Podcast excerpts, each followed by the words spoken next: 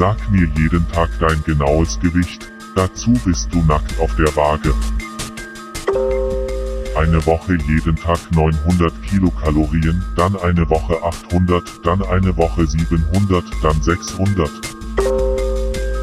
Du fettes Schwein sollst meine Sexpuppe sein. Test. Prima.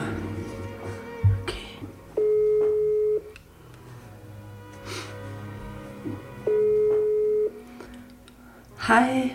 Ich bin so erkältet. Ja, Rekord habe ich schon gedrückt. Prima, super. Okay. Ja, äh, ja. Erstmal äh, total cool. Vielen, vielen Dank, dass du. Ähm, ähm wie ging das los mit dir und Instagram? Also, wie hast du diese Community dort? Kannst du dich äh, noch erinnern, wann oder wie das war, dass ähm, du Kontakt zu dem Coach, ich sag's mal in Anführungszeichen, oder der zu dir Was liebst du heute? She likes Tech. She likes Tech. Der Tech-Podcast von NDR Info. Folge 2 im Butterfly Club. Eine Steuerung F-Recherche. Hi und herzlich willkommen bei She Likes Tech. Ich bin Svea Eckert, schön euch wiederzuhören. Ich spreche in jeder Folge mit einer ausgewählten Expertin aus der Tech-Welt darüber, wie Technologie uns berührt. Und es gibt immer einen Fall, eine Recherche, zu der ich euch mitnehme. Und in Folge 1 ähm, habe ich mich ja ganz stark beschäftigt mit dem Thema Magersucht und Instagram.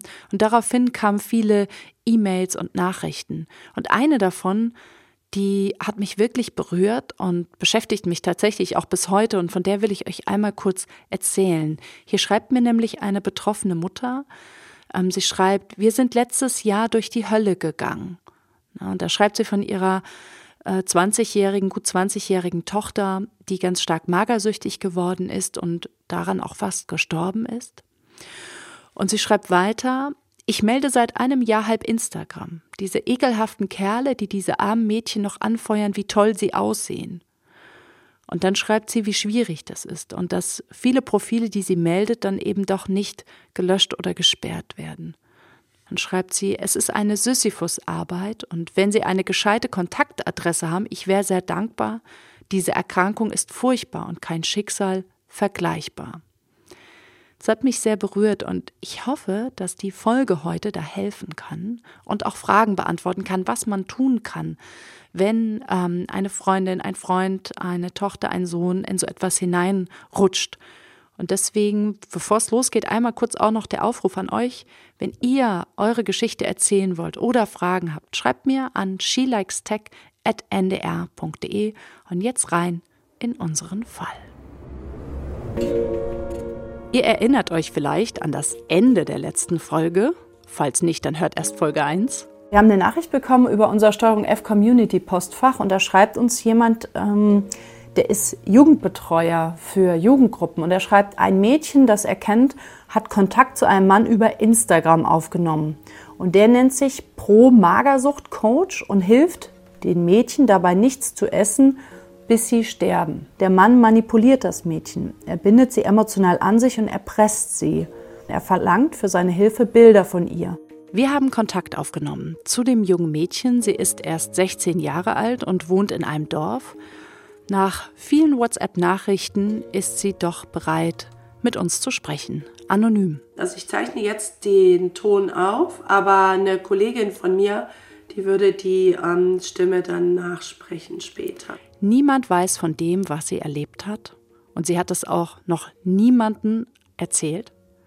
Und deshalb möchte sie gern unerkannt bleiben und wir nennen sie Kim. Vielleicht fang doch einfach mal so an, dass du ein, zwei Sachen zu dir sagst und dann wirklich wie hat das denn angefangen? Ich wohne halt auf dem Dorf und zurzeit gehe ich ins Gymnasium.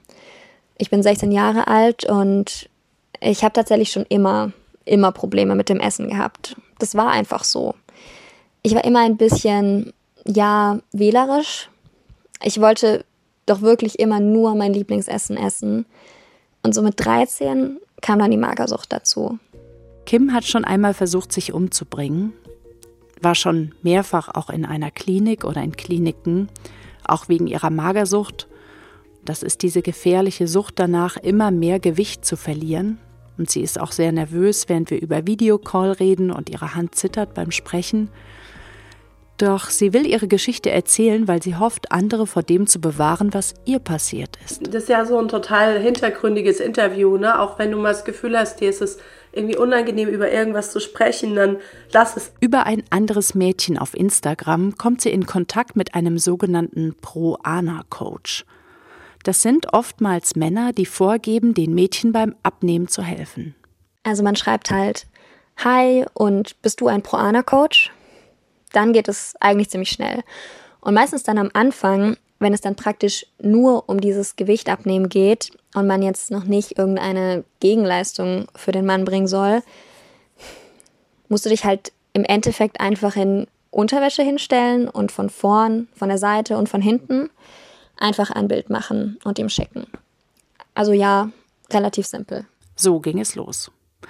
Und in ihrer durch die Magersucht verwirrten Welt, in der sie war, empfand sie das als Hilfe, um mehr abzunehmen und noch dünner zu werden. Und dann hat er am Tag zwischendurch mal nachgefragt, wie viel ich dann jetzt schon gegessen habe. Und wenn ich dann irgendwie schon sehr nah an der Grenze war oder so ähnlich, dann hat er mich immer ein bisschen dazu motiviert, nichts zu essen. Beziehungsweise mit so Angst. Immer, du weißt ganz genau, was passiert, wenn du jetzt noch etwas isst. Und demzufolge gab es dann sozusagen halt, das hat er auch am Anfang schon klargestellt, sozusagen eine Strafe, wenn ich mehr gegessen habe. Über Wochen ist sie mit dem Mann in Kontakt. Er fordert immer mehr Fotos und auch Videos als Bezahlung in Anführungszeichen und auch die Strafen, die er nennt, werden immer krasser. Das erste, was ich dann machen sollte, war, dass ich eine Kerze anzünden sollte und mir einfach das Wachs auf meinen Bauch kippen sollte oder so. Oder ich mit dem Feuerzeug verbrennen oder sowas in die Richtung halt. Und dann kam trotz all dem ziemlich schnell diese, ja, keine Ahnung, diese intime Erniedrigung.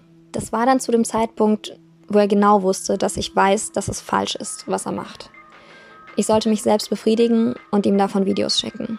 Kim will zwischendurch den Kontakt abbrechen, blockiert ihn sogar auf Instagram. Doch er droht, die Videos und die Fotos, die er bereits von ihr hat, an ihre Freundinnen und Freunde dort zu schicken. Er wollte, dass ich ihn nachts anrufe. Und er sagte, ich glaube wortwörtlich, du fettes Schwein sollst meine Sexpuppe für eine Stunde lang sein. Für Kim wird das alles ganz schön viel mit der Zeit. Und ein Freund, dem auffällt, dass etwas mit ihr nicht stimmt, spricht sie an. Und der erzählt uns dann alles. Er hat uns so ein paar Sachen erzählt, wo ich dachte, das muss ich bei dir nochmal nachfragen. Er glaubt, es gibt irgendwie so einen Schmetterlingsclub, wo alle Mädchen reingehen und dann müssen sie leicht werden wie die Schmetterlinge, bis sie sterben. Habe gesehen, dass ganz viele Schmetterlinge an ihrem Profil haben und dass das anscheinend einfach so allgemein so eine Art Erkennungszeichen oder sowas ist. Also so einen direkten Club gibt es da nicht. Es bezeichnet einfach die Gemeinschaft, dass du merkst, du bist nicht alleine damit, mit diesen Gedanken und ja, im Endeffekt verstehen darunter schon sehr viele, ähm, wie man das ja auch von klein auf kennt, dass du so leicht werden willst wie ein Schmetterling. Und oft sind es dann auch die Leute, die den Tod dafür in Kauf nehmen.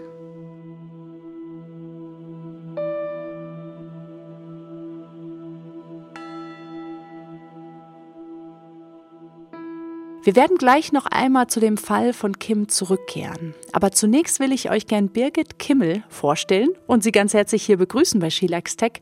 Sie ist Medienpädagogin und Leiterin der Initiative ClickSafe. Herzlich willkommen. Hallo Svea, ich freue mich hier zu sein. Hallo, schön, dass du da bist. ClickSafe ist eine EU-Initiative und ihr klärt auf über Risiken im Internet und ähm, habt auch einmal euch sehr intensiv beschäftigt mit diesen sogenannten Pro-Ana-Coaches, die euch ja auch hin und wieder beschäftigen. Jetzt haben wir es ja eben, haben wir den Fall von der ähm, Kim gehört und ähm, man fragt sich eigentlich die ganze Zeit, ähm, warum macht sie das? Warum lässt sie sich auf all das ein? Ne? Selbstverletzung, Nacktfotos schicken. War, war, warum spielt sie da mit? Ähm, vielleicht kannst du uns da einen Einblick geben, äh, warum die Betroffenen da mitmachen. Das hat sehr vielfältige Gründe. In ähm, der Regel kommen da ganz viele Dinge zusammen. Die familiäre Situation, die eigene emotionale Situation, wie stehe ich in meinem Umfeld, in meinem Freundeskreis. Das, was aber alle eigentlich berichten, ist, dass sie sich sehr einsam fühlen und dass sie sich definieren über ihr Selbst- und Körperbild. Also sie haben da eine Vorstellung, die auch häufig völlig an der Realität vorbeigeht, ähm, dass sie denken, wenn sie einem bestimmten Bild entsprechen, dann erreichen sie das, was sie wollen, nämlich Aufmerksamkeit und Zuneigung. Das ist eigentlich das Ziel für viele. Mhm. Und äh, ist sozusagen dieser Wunsch nach Aufmerksamkeit und Zuneigung eben so groß, dass sie dann eben auch bereit sind, auch ja unfreiwillig solche Fotos an völlig wildfremden Mann zu schicken?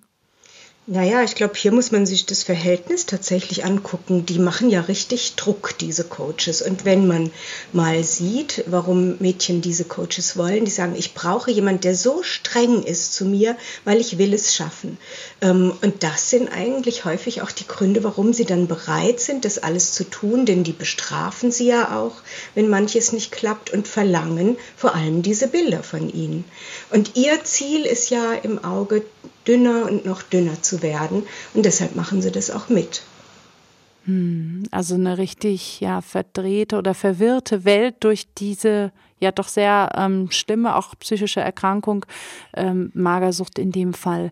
Ich will ganz kurz noch einmal auf ClickSafe eingehen. Ich habe es ja ähm, vorhin ganz kurz erwähnt, dass ihr eine EU-Initiative seid und auch regelmäßig so Aufklärungskampagnen macht. Ähm, was ist, was fällt euch da auf? So Stichwort Medienkompetenz. Also zum einen ist es so, diese ähm, Pro-Ana Promir-Foren gibt es seit vielen Jahren schon, ähm, früher mehr als Webseiten, jetzt natürlich in allen Social-Media-Kanälen. Ähm, es hat Parallelen das ganze Thema auch zu Cybergrooming also sexualisierte Übergriffe im Netz. Das heißt, es sind häufig auch volljährige, ähm, manchmal auch minderjährige ähm, Personen, die tatsächlich ähm, andere dazu bringen, sich ähm, sexualisiert zu zeigen oder Handlungen an sich vorzunehmen, dazu Bilder verlangen und die dann auch unter Umständen weiterschicken. Also hier steckt ein sexuelles Interesse dahinter.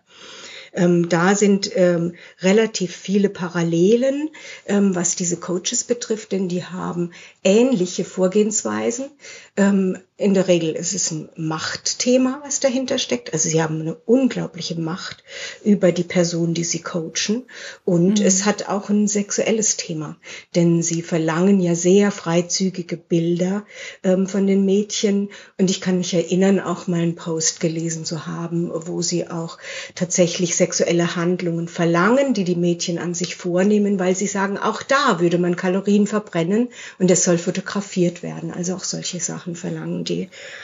Mhm. Ja, das war ja bei der bei der Kim auch so, dass der dann Videos haben wollte, ähm, wo sie sich selbst befriedigt und sie, also was sie erzählt hat, aber wir haben ja auch mit anderen Betroffenen gesprochen, war, dass die alle gesagt haben, und die wollen Bilder, Bilder, Bilder, Bilder, Bilder, Bilder. Also im Prinzip auch so eine Art von Pornografie äh, oder Jugendpornografie oder Kinderpornografie, was da dahinter steckt. Ja, im Grunde müssen die ähm, Betroffenen auch davon ausgehen, dass diese Bilder ja nicht verbleiben bei diesen Personen, sondern dass die weitergeschickt werden und auch wiederum in einschlägigen Foren geteilt und dass die sich irgendwann überall im Netz befinden von ihnen. Mhm, das ist nochmal so eine, so eine zusätzliche ähm, Gefahr. Weißt du etwas, ähm, wie groß dieses Problem ist? Du hast auf jeden Fall schon gesagt, das Problem ist sehr alt. Also du hast gesagt, das gibt es schon eine lange Zeit, auch schon vor Instagram, da eben viel über Foren, viele Betroffenen berichten auch von Tumblr als Plattform dafür. Ähm, ja, weiß man was über die Dimension? Also hier wissen wir, dass es ein unglaubliches Dunkelfeld gibt. Es gibt natürlich Studien dazu, ähm, wo wir, also wir wissen, dass ganz viele, äh, gerade wenn es um Cyber-Grooming geht, Mädchen im Netz zumindest auch schon mal damit konfrontiert wurden, auch wenn sie aus der Situation rauskamen. Also da können wir manchmal sagen, jede zweite, dritte hat das schon erlebt, dass sie jemand sexualisiert angesprochen hat. Aber dass es tatsächlich äh, zu Übergriffen kommt, das ist ja häufig so, äh, verknüpft auch mit Scham bei den Einzelnen. Das äh, wird gar nicht so, kommt gar nicht so ans Tageslicht, weil viele ähm, das auch nicht öffentlich machen oder sich Hilfe holen. Ja, das stimmt. Das war ja bei Kim auch so. Die hat ja gesagt, ähm, es dürfen auf keinen Fall meine Eltern erfahren. Das ist so der, sogar der Grund, warum sie nicht zur Polizei geht, weil sie sagt, wenn ich minderjährig bin, muss ich, dann werden meine Eltern informiert und die dürfen das auf gar keinen Fall wissen. Inwiefern ist das typisch? Naja, ähm, typisch ist es deshalb, weil sie häufig gar nicht so richtig dran glauben, dass ähm, ihre Eltern ihnen helfen können. Das ist das eine. Das andere ist, dass viele auch sagen, ich will meine Eltern auch nicht belasten damit. Ich weiß, dass es mhm. sie belasten würde. Also es ist auch in gewisser Weise so ein bisschen die Eltern schützen wollen. Und natürlich gibt es auch einige, die auch Angst haben vor äh, Bestrafung. Ähm, was passiert denn, wenn meine Eltern das wissen? Darf ich dann vielleicht zum Beispiel gar nicht mehr ins Netz? ähm, was sie ja auch nicht wollen. Also da ähm, sind tatsächlich diese äh, Motive sind vielfältig und die finden wir überall auch immer wieder. Hm. Was passiert denn mit den Betroffenen so, ich sag mal so psychisch emotional? Weil man hat ja den Eindruck, die geraten da in so eine regelrechte ungute Abhängigkeit hinein. Die Betroffenen wissen, dass das, was der Täter tut, falsch ist. Die wollen da eigentlich auch nicht mitmachen. Sie machen aber trotzdem mit. Also vielleicht kannst du uns das einmal aufschlüsseln, in was für einer Situation die Betroffenen sind. Mhm. Ich glaube, hier haben wir jetzt tatsächlich, das ist auch spannend, einen großen Unterschied Cybergrooming und auch nochmal ähm, das, was hier passiert in, äh, bei den Proana Coaches. Beim Cybergrooming ist es so, dass die Erwachsenen erstmal ganz viel Komplimente machen und ähm, so äh, versuchen, ein Vertrauen aufzubauen und erstmal ganz viel Schönes über die Person sagen. Bei den Proana Coaches ist es ja so, das erwarten die ja, dass die letztendlich nochmal bei diesem gestörten Selbstbild ähm, wie so mit dem Hammer nochmal draufschlagen ähm, und sagen, du musst mehr tun, du siehst schlimm aus, das geht so gar nicht. Mhm. Ähm, also eher dieses sowieso schon angeknackste Selbstbild ähm, nochmal verstärken, äh, dieses schlechte Selbstbild, das die Mädchen haben. Das ist so das, was auch psychisch ähm, im Hintergrund ist und emotional ist es natürlich in beiden Fällen ähm, sehr ähnlich. Ähm, es ist zum einen eine Person, mit der man sehr häufig in Verbindung ist. Also die Proana-Coaches, wie aber auch Cyber Croomer sind meistens ähm, täglich mehrfach in Verbindung mit den Personen. Das heißt, ich habe hier jemanden, der sich um mich kümmert ähm, und sich auch für mich interessiert. Das hört sich jetzt ein bisschen komisch an, aber das ist tatsächlich auch mit ein Grund, warum sie da, dabei bleiben. Hm. Hm. Was ist denn ähm, die Gefahren? Also das eine, was, was, das hattest du vorhin ja schon angesprochen. Die eine Gefahr ist, da entstehen Nacktfotos, Nacktvideos ähm, äh, mit, mit auch mit sexuellen Handlungen, die möglicherweise dann im Netz kursieren, die auf weiteren Foren geteilt werden.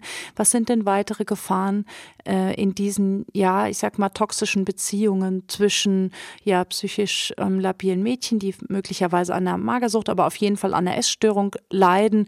und solchen Coaches?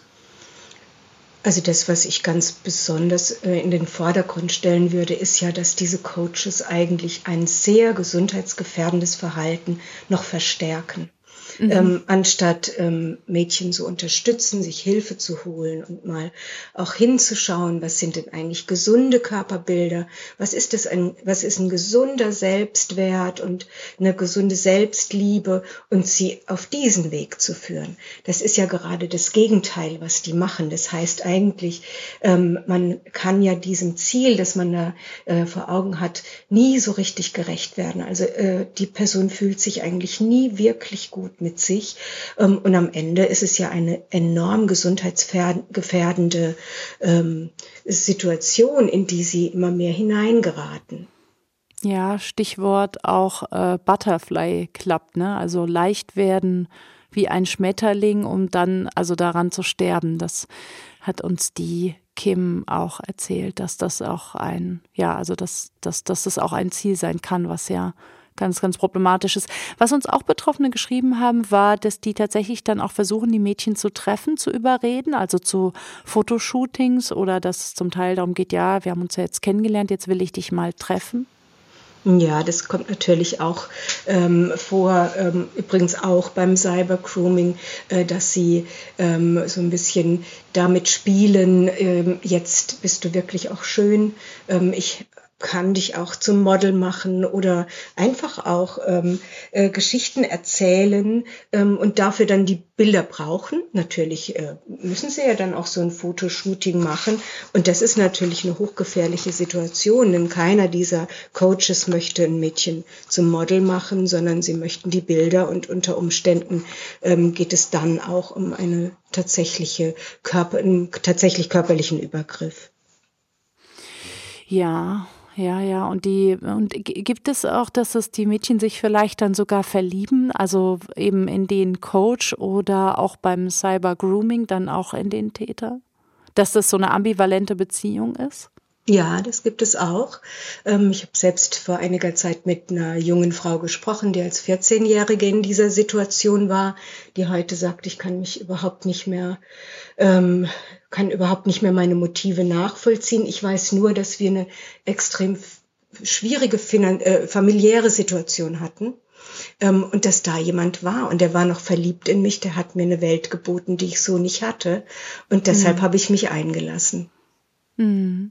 Also das fand ich jetzt auch gerade noch mal einen ganz interessanten Aspekt. Also aus welcher Situation kommen denn möglicherweise die Mädchen? Also wir haben jetzt immer über die Krankheit gesprochen, über Magersucht, aber du hast ja das angesprochen und das wissen wir ja auch, dass ähm, Magersucht nicht durch Instagram entsteht, sondern meistens ähm, tiefliegende, ja möglicherweise traumatische Erfahrungen sind, die so eine Krankheit dann auslösen können.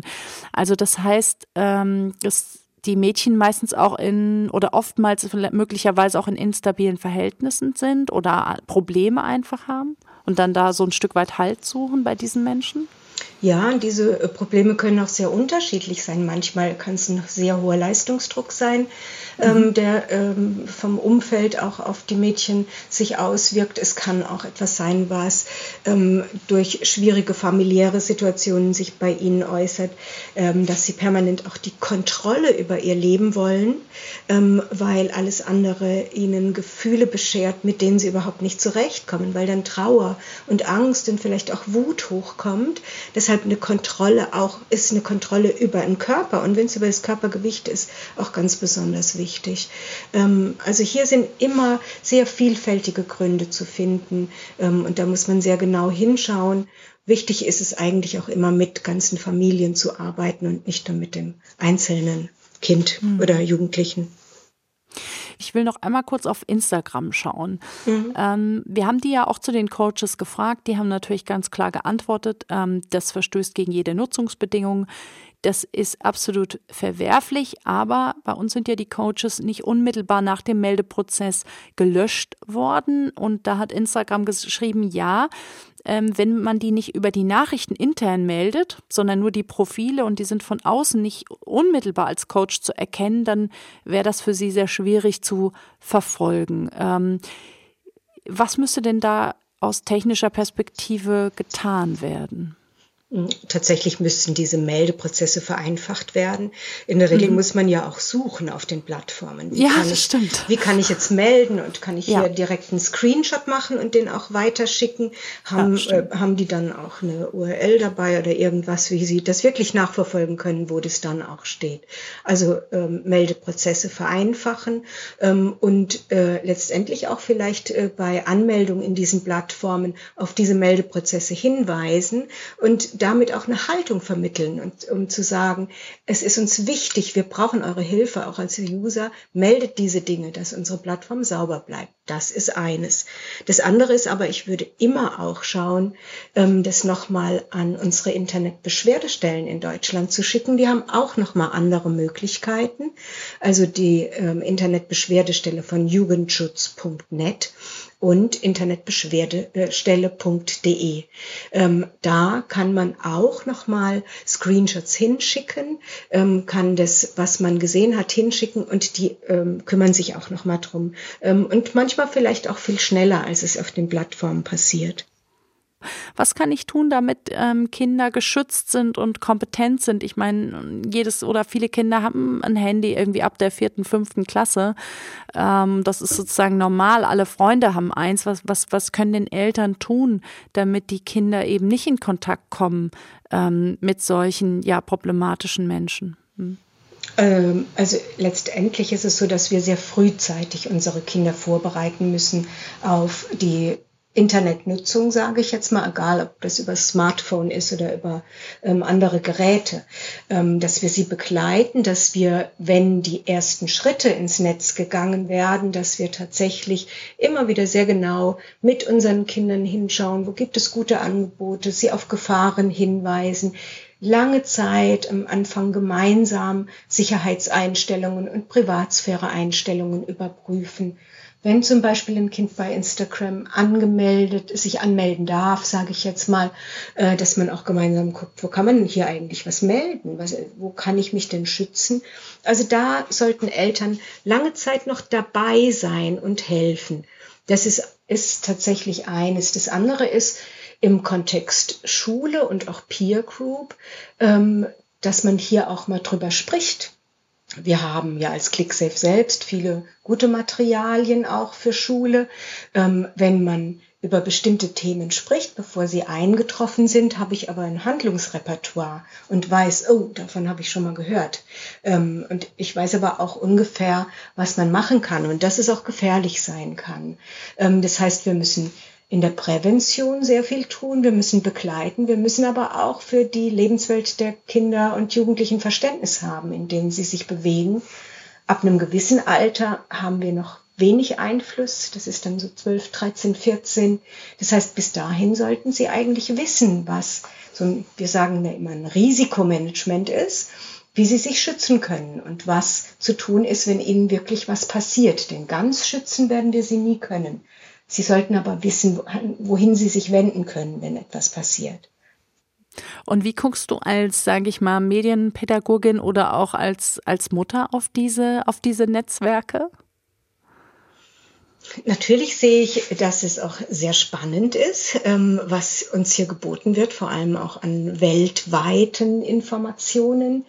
Ähm, sehe aber auch gerade über die letzten Jahre sind ja immer wieder ähm, neue soziale Netzwerke mit noch mehr Funktionen und noch mehr Darstellungsmöglichkeiten. Ähm, was mir Sorge macht, ist die Zeit, die wir damit verbringen ähm, und dass uns tatsächlich die Zeit im Alltag fehlt, uns ganzheitlich eigentlich mit unserer Umwelt und mit der Welt und mit unseren Freunden auseinanderzusetzen. Und gerade Kinder, die wirklich Probleme haben, für die ist es ein Fluchtpunkt, das Internet, weil sie müssen sich dann nicht auseinandersetzen mit ihren Freunden, wo sie vielleicht Probleme haben und Lösungen suchen. Hm. Gibt es einen klugen Weg, damit umzugehen? Äh, ich glaube, der ein kluger Weg ist, ähm, nicht das übermäßig problematisch zu bewerten, aber immer dran zu bleiben. Ähm, in Verbindung zu bleiben mit unseren Kindern, ähm, sich zu informieren und es kann auch manchmal einfach bei den Kindern sein. Was sind denn gerade so die neuen Hypes? Was macht ihr? Was interessiert denn euch da? Sich das mal zeigen zu lassen, genauso wie beim Gaming, vielleicht auch mal mitspielen. Ähm, und dann wird man manchmal selbst entdecken, dass man das ein oder andere echt auch spannend findet. Ähm, also äh, eine gute Beziehung haben, so dass sich Kinder auch trauen, mal Dinge zu erzählen, die sie gemacht haben, auch wenn sie wussten, Mama und Papa haben gesagt, das wollen die eigentlich nicht, aber sie wissen trotzdem, sie können es sagen. Das klingt gut. Das klingt gut. Schön, dass du da warst, äh, liebe Birgit. Und ähm, alle Links und alle Tipps und Hilfeseiten und Hinweise findet ihr dann auch nochmal bei uns in den Shownotes. Danke dir. Ich danke dir auch, Svea. Tschüss. Tschüss. Hi. Der Chat ist auf Englisch und ich habe für euch die Nachrichten durch einen Computer sprechen lassen. Erstmal wollen wir wissen, bist du ein Coach? Are you a coach? Yes, I am. I heard from the Butterfly Club. What are the rules? I will set calorie limits for you. If you don't meet them, you will suffer consequences.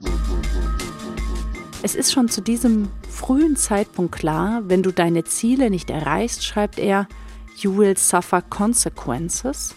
Es geht also nicht um Abnehmen auf seiner Seite, sondern um Bestrafung und Macht. Once a week weightings.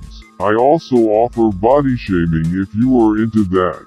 So, up to you if you are interested in that. Naja, ob wir interessiert sind? Na klar. Und er hat angebissen. Wie unser Treffen mit dem selbsternannten Magercoach läuft, das erfahrt ihr nächste Woche in der nächsten Episode auf der Jagd nach dem Coach. Damit ihr die nicht verpasst, abonniert den Podcast She Likes Tech. Und wenn er euch gefällt, dann könnt ihr ihn auch bewerten oder mir gerne schreiben an shelikestech.ndr.de. Wir hören uns wieder nächste Woche Dienstag, wie immer 6 Uhr früh. Tschüss, macht's gut. She Likes Tech. Der Tech-Podcast von NDR Info. Ein Steuerung F und NDR Info Podcast von Svea Eckert und Suleiman Tadmori. Kim, gesprochen von Carlotta Smog. Produziert von Marco Pauli. Redaktion Nils Kinkel. Den Film könnt ihr gucken auf dem Steuerung F YouTube-Kanal. Den haben wir euch verlinkt in den Show Notes. Und dort findet ihr auch die Ansprechpartner zum Thema Magersucht und auch die, die Birgit Kimmel in ihrem Gespräch angesprochen hat, den Kontakt zu ClickSafe. Hallo, wir sind Jackie und Steff, beide Anfang 30 und wir stellen uns die Fragen, die sich viele in unserem Alter stellen. Wo und wie wollen wir leben? Wann ist der richtige Zeitpunkt für Kinder? Und heiraten wir besser mit oder ohne Ehevertrag? Oder gar nicht. Wir wollen komplexe Themen für uns und euch übersichtlicher machen. Dafür sprechen wir mit Menschen, die Erfahrung haben und euch wichtige Denkanstöße geben. Eine Immobilie kauft man in seinem Leben immer, die eigene oder die des Vermieters. Unser Ziel ist es, dass es euch leichter fällt, sich mal so richtig mit den großen Themen des Lebens zu beschäftigen. Wir würden uns freuen, wenn unser Podcast euch dabei hilft, dass ihr beim ein oder anderen Thema den ersten Schritt geht. Da habe ich dann wirklich gedacht, so, für dich, kleines Menschlein, gebe ich jetzt alles. Und hat auch wirklich ganz, ganz toll geklappt. Endlich Spießer, Tipps für wenn es ernst wird, überall, wo es Podcasts gibt. Zum Beispiel in der ARD Audiothek, das ist die Podcast-App der ARD.